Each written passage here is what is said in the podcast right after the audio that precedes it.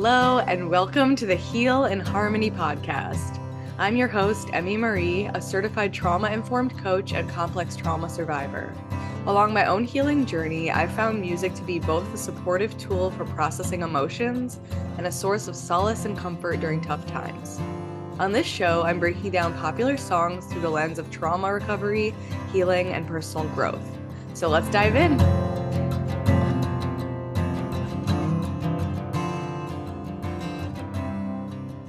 Hello, everybody. Welcome back to Heal in Harmony. I am grateful to have you here. I do have a bit of a cold right now. Luckily, not COVID. Very happy. Um, so if you hear me sound a little more nasally than normal, I do apologize for that. But I have been sitting on this episode and just really wanting to get it out. So hopefully it's not too bad. So in this episode, we are going to be discussing the song Right Where You Left Me by Taylor Swift from her 2020 album Evermore. In this song, we're going to be picking up on themes of what it feels like to experience the kind of heartbreak that you thought would never happen when a relationship ends and it is so unbelievably blindsiding that you never imagined your life without this person and what it's like to just sit there and realize that you are not moving on in the way that they and the rest of the world appears to be. So it's really about that feeling of everyone's getting over it except for me and how we respond to that. So let's go ahead and get into it. Starting with verse one, we have friends break up, friends get married, strangers get born, strangers get buried, trends change, rumors fly through new skies, but I'm right where you left me. So let's start with that. In this first verse, we are getting some context and several different lines that convey the fact that time has passed. So there's friends are breaking up, friends are getting married, people are being born, people are dying trends are changing all this stuff is happening life is ephemeral life is always going to shift and change and nothing really lasts forever all of these declarations of impermanence are quickly coupled by a phrase that we are going to hear Taylor say over and over again in the song, which is, But I'm right where you left me. I haven't changed. I haven't moved. I haven't moved on. Next in this verse, she says, Matches burn after the other, pages turn and stick to each other, wages earned and lessons learned, but I'm right where you left me. So I think this part of the verse really conveys that within the nature of love and life, there can be these cyclical, impermanent connections that we make with people in the moment that feel like the start of something brand new, just like we might imagine a spark of a flame. It's very exciting, and then it can happen in quick succession, but there's plenty opportunities for folks to fall in love with. And over and over, that spark of passion is lit like the match and then it burns out. And not all of these turn into long lasting relationships. But although there are all these temporary experiences that Taylor is acknowledging, she is saying that doesn't apply to me. I am still right where you left me. I haven't moved on. I haven't struck a new match. I'm out of the game. She says pages turn and stick to each other, which I think is interesting because we could use that metaphor of life being like a book and pages of a book being like different chapters or different sections in our life, sort of a season of our life. And now she is in this season where the chapter has ended, the chapter of this relationship has ended, and the page should be turning. But she's saying the pages turn and they're sticking to each other. They won't fully turn, they're sticky. She can't move on. There is not like a clean ending to this relationship. There's not closure that she's desiring. Things are overlapping, they're not always clean cut. And sometimes we can't just flip a page so easily. Then we have that line that wages are earned and lessons learned, but I'm right where you left me. So, still conveying sort of that people are going about their lives, they are going to work, making money, learning lessons along the way. But Taylor or Taylor's persona or character in the song is still just right there where this person left. So, perhaps she hasn't been able to learn the lessons that other people have by living their life freely because she hasn't been able to move on from this relationship she's probably not unable to learn a lesson that this relationship might be able to teach her because she feels so stuck trying to figure out what that lesson even is when this breakup happened so suddenly and in a way that really took her by surprise.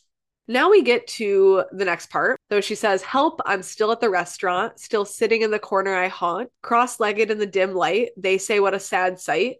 I swear you could hear a hairpin drop right when I felt the moment stop. Glass shattered on the white cloth. Everybody moved on. I stayed there. Dust collected on my pinned up hair. They expected me to find somewhere, some perspective, but I sat and stared right where you left me. That is the chorus, I think. So now Taylor is bringing in the restaurant metaphor that she's going to use over and over in this song, where she says, Help, I'm still at the restaurant. I am in this corner that I haunt. So we have an imagery that Taylor is a ghost. And she is doing what ghosts do, which is haunting. She is lurking through this restaurant, just chilling at the table that they used to sit at. So whether this restaurant is literal and this is a place where her and the muse of the song used to hang out all the time and where the breakup literally did happen, she is definitely using it as sort of this motif that's saying this restaurant represents the best times in our relationships. It represents when we were in love.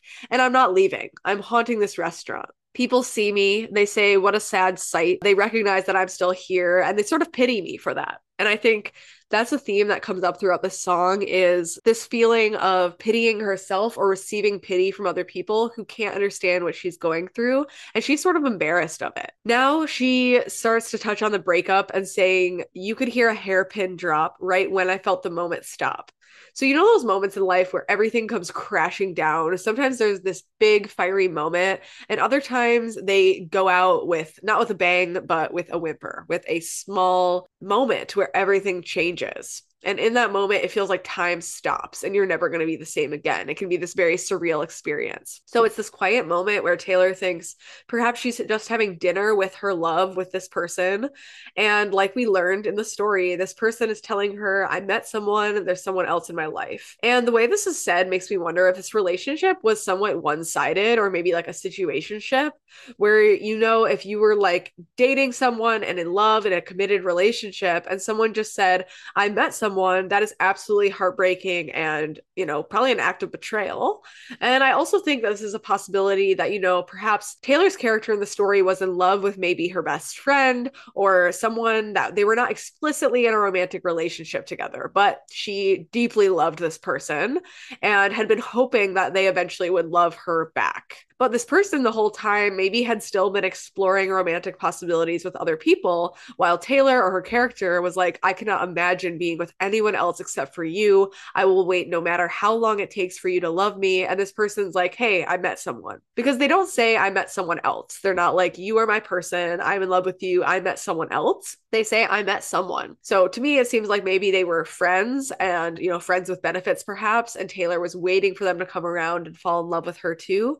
But instead they met someone that they want to pursue romantically. Then we have that line glass shatter on the white cloth, everybody moved on. And I feel like this conveys this idea that, you know, glass shattering on the white cloth, Taylor was holding a glass of wine perhaps or water or something and she dropped it because of the shock of the experience. Or it can convey that raw rage where you throw something at the wall um, or at the ground because you are so upset. And after this event, where the glass shatters on the white cloth, Taylor is saying everybody moved on, but of course not her. She stayed there. This is followed by even more descriptions of just how Taylor is staying there and not moving on.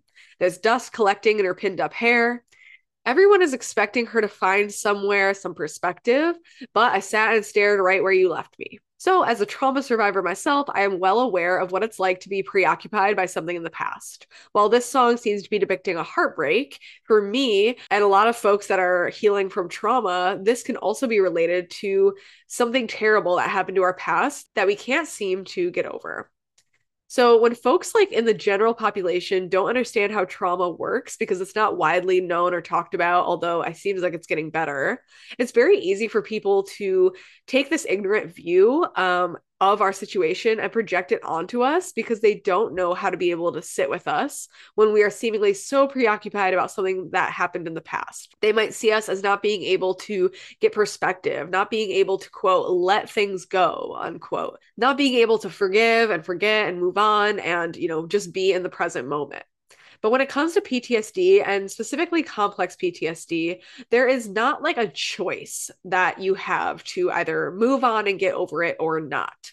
Uh, if it was a choice, then pretty much everyone, if not everyone, would be over it, so to speak. It is not fun to be preoccupied by the past, and Taylor certainly does a good job of conveying that in this song. Whether it's about a heartbreak or a traumatic event, no one is choosing to sit around and dwell on the past. Maybe a tiny portion of the population are, but I do not think that is a very common narrative or experience. So at first, I thought healing just meant ignoring what happened, pretending it didn't happen, not thinking about it, etc. But then once I understood that I did need to do the healing work, I still brought this energy of force and pressure of like, okay, I need to go fast, I need to read all the books, I need to learn everything about trauma, I need to do therapy really quickly so I can get over it because no one wants to see me sitting there unable to get over it. I want to move past something and get through it because I'm sick of people judging me. First of all, it is hard to feel like a ghost in your own life because you're so preoccupied with the past. You feel a tremendous amount of fear about what happened. It feels like it's still happening. That's a big part of trauma. But another element is looking around and seeing that no one else knows or understands how bad this is. No one else seems to even remember how bad it was because they were not with you in it. Or maybe they're gaslighting you even and saying, no, it wasn't that bad. Or, oh, it really didn't seem like it was that bad to me and making you doubt your own experience. But the experience of feeling like this person left you or this thing happened in the past and you don't have choice or agency over getting over it is so painful and isolating. It makes you feel broken and defective. And so this is why a part of my vision and my mission for the work that I do in the world is involving trauma survivors coming together because we need to be in groups and communities with people that understand us. Because so often in our life we're surrounded by people who do not get it, who do not understand what it's like to not be able to get over the past and move on because we have trauma. And they have a really hard time emphasizing or understanding us. So being around people who do get it is not just going to fix everything, but it can really help us feel like we're not alone and we're not crazy and we don't have to shame ourselves for our experience. So, if you are someone that has had a hard time or felt like it's impossible to get over something from your past, just know that there is nothing wrong with you. You are not broken and you do make sense. So, let's get back to the song. Next up, we have Right Where You Left Me. You left me no, you left me no, you left me no choice but to stay here forever. And that is repeated what I think is really interesting about this is she is conveying to the audience that someone has left her. She's gone through some sort of heartbreak. She's been abandoned and she is left with no choice. So she's feeling powerless. She's feeling hopeless to get over the situation because of what this person has done to her. So to me, it sounds like a real lack of closure. This happened in a way that Taylor was not ready for, not expecting. I mean, who's ever really ready for a heartbreak? But this sounds like it was really out of the blue, that it was not something she expected at all. There was no warning signs, and it was very severe, and it caused her to just feel like her life was completely torn apart and it was this person's fault. Once again, I think these lines in the chorus could be incredibly potent to anyone who has survived some sort of interpersonal trauma where they feel like the other person has, you know, messed them up or really hurt them in a permanent way. Especially if this was a parent child relationship, if you were applying this kind of idea or this you know verse or this chorus to a parent child relationship and you're unpacking the imprint the imprint or the impact of intergenerational trauma and feeling like you left me no choice but to adapt to what to put what you put me through to change my personality for you to essentially construct everything about my life in a way that would help me survive. And I don't know how to get over that. You've moved on supposedly or the world has moved on. Perhaps you're even gone from this planet but I can't move on because of the way you have impacted inch of my life. So I just think that's a really deep sense of grief there where whether this relate song is related to a breakup or because of some sort of trauma. It's that feeling of you left me no choice. You did this to me and i can't get over it because of you. Okay so next up once again don't know if this is considered a bridge or another verse but here we go did you ever hear about the girl who got frozen? Time went on for everybody else. She won't know it. She's still 23 inside her fantasy, how it's supposed to be. So, this is probably my favorite part of the whole song, where she is, you know, kind of making herself into a character, so to speak, the girl who got frozen. It has this metaphorical nature to it, this storytelling aspect. Okay, so I'm going to do a couple different readings of this. So, on the surface level, she is saying she remembers the times where everything was good and she was 23, and in this circumstance in her fantasy where it was like, I can't believe I got to be in this relationship or really good friends with this person or just connected to this person who is so unbelievable and everything was absolutely perfect. And you know, sometimes when we think everything is completely perfect, we are in this kind of blissful, euphoric state that makes the fallout or the ending all the more incredibly painful than if we hold on to some touch of reality and say, okay, nothing is ever perfect. While some people might mourn a painful breakup like this by partying or moving on really quickly, in Taylor's experience, she feels frozen. She feels like she's unable to take action. She's unable to move on. She's unable to really do anything other than sit at this metaphorical restaurant and wallow and remember what could have been. In the next couple lines, she's keeping us, she's cueing us into maybe this kind of internalized perception of what people think of her. So she's saying, Did you ever hear about the girl who lives in delusion? Breakups happen every day. You don't have to lose it. She's still 23 inside her fantasy, and you're sitting in front of me. So she is telling us how she imagines people look at her. They consider her this girl that lives in delusion, and she they are judging her for not being able to get over it by saying breakups happen every day. You don't have to lose it. So maybe she had someone in her life who was really invalidating her heartbreak, or maybe Taylor's internalized this narrative, this idea that her worth or her value as a human is really coupled with her getting over this breakup and not being sad anymore or not being traumatized anymore if that's how we're looking at it. So, this inner belief that says, I need to get over this. I am delusional for not being able to get over this. I, you know, I'm judging myself. That idea of, you know, breakups happen every day. You don't have to lose it. It's not that big of a deal. Feels like this sort of gaslighting or potentially self gaslighting if she's the one saying these things to herself, really judging herself for how she's coping with the situation. Another reading that I have of this section of the song could also be brought back to that intergenerational trauma or a relationship that has become abusive, but at one point was really amazing. So she uses words like fantasy and how it was supposed to be, which really gives us this feeling of there was perfection. Everything about this relationship was just absolutely wonderful and perfect.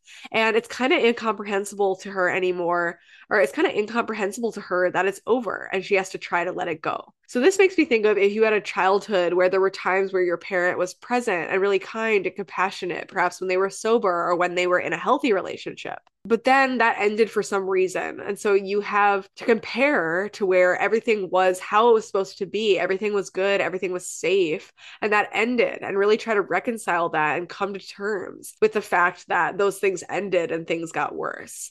So, especially if you were very young, it can be really hard to deal with that and to just integrate it because it's so easy to blame yourself for that experience and think, I'm just living in delusion. I need to harden myself. I need to get over it when in reality, going through anything that's abusive or traumatic at a young age is super hard to process um once again when it comes to these lines about delusion or breakup breakups happen every day you don't have to lose it. I hear once again that's the way the public often kind of treats trauma survivors.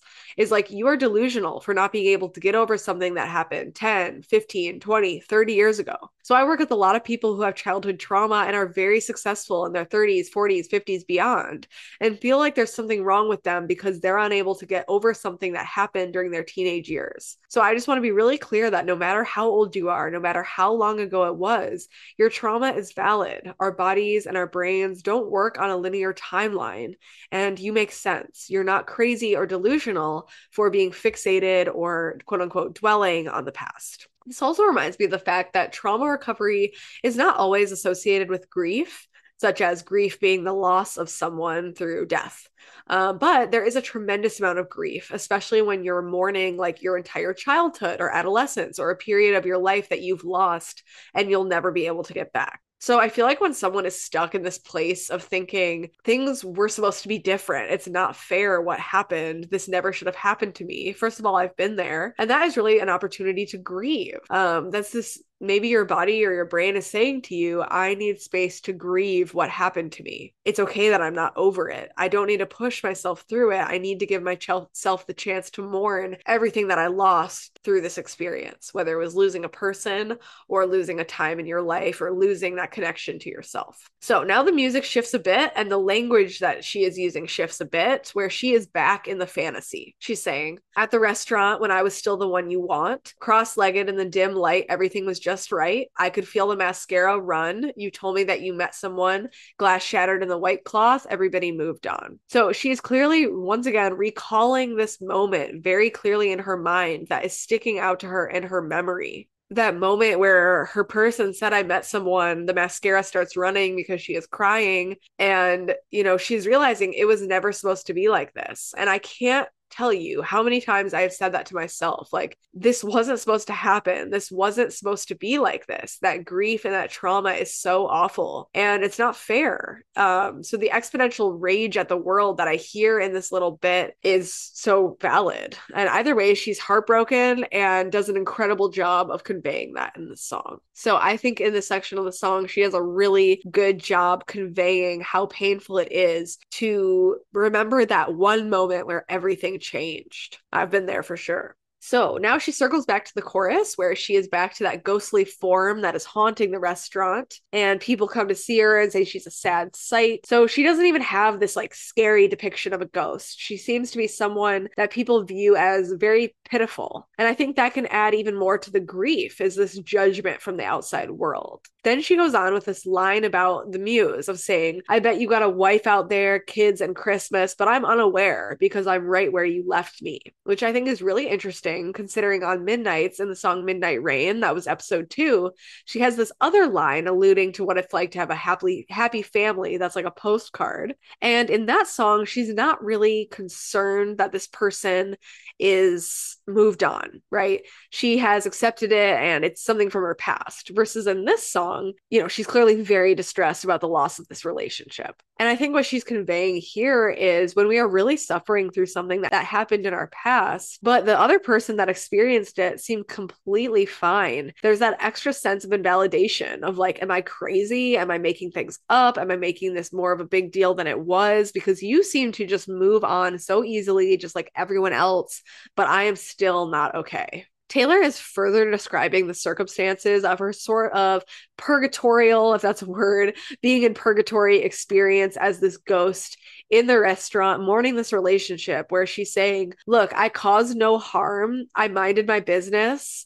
I'm not going to try to mess up your life because you broke my heart. I'm actually going to try to be the good ghost or the good girl that you know. I'm just going to mind my business. But guess what? If our love died young, I can't bear witness. It's been so long. But if you ever think you got it wrong, I'm right there with, or I'm right where you left me. So she can't bear witness to it. It never died for her. She's not going to sit there and say, Yep, I am done. This relationship is over because to her, she never got the closure that she needed. So she's saying, I will always be there there waiting for you. If you ever change your mind, just come back to the restaurant, just come back to our relationship. I am still here. I'm still waiting. She's almost refusing in this moment to get over it. She is still holding out hope, and that's extremely painful to witness. Taylor closes the song by saying once again, repeating those lines, You left me, you left me no choice but to stay here forever. And the music kind of fades out into this more ghostly tone, perhaps. It almost sounds like a promise now, where she's saying, look, you left me no choice. I did not get the closure I wanted or I deserved.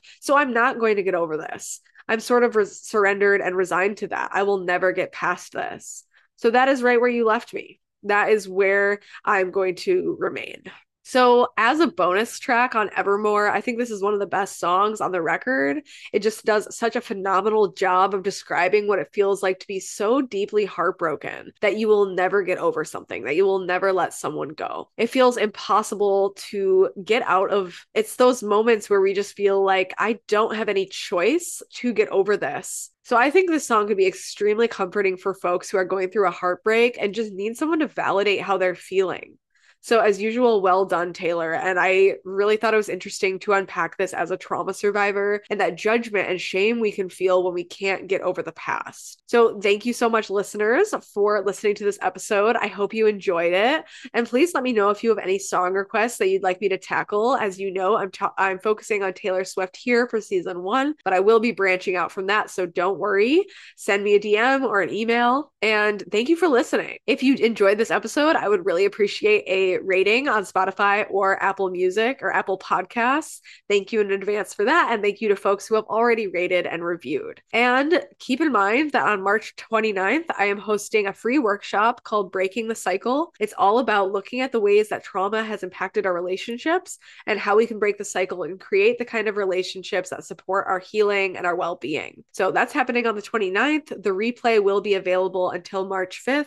So if you're listening to this episode and it's too late to come to the live workshop, feel free to check that out. Um, check out the replay. Other than that, you can find everything in the show notes when it comes to working with me or uh, you know finding additional support for trauma recovery. So thank you as always for being here and I hope to see you again next time. All right, bye-bye.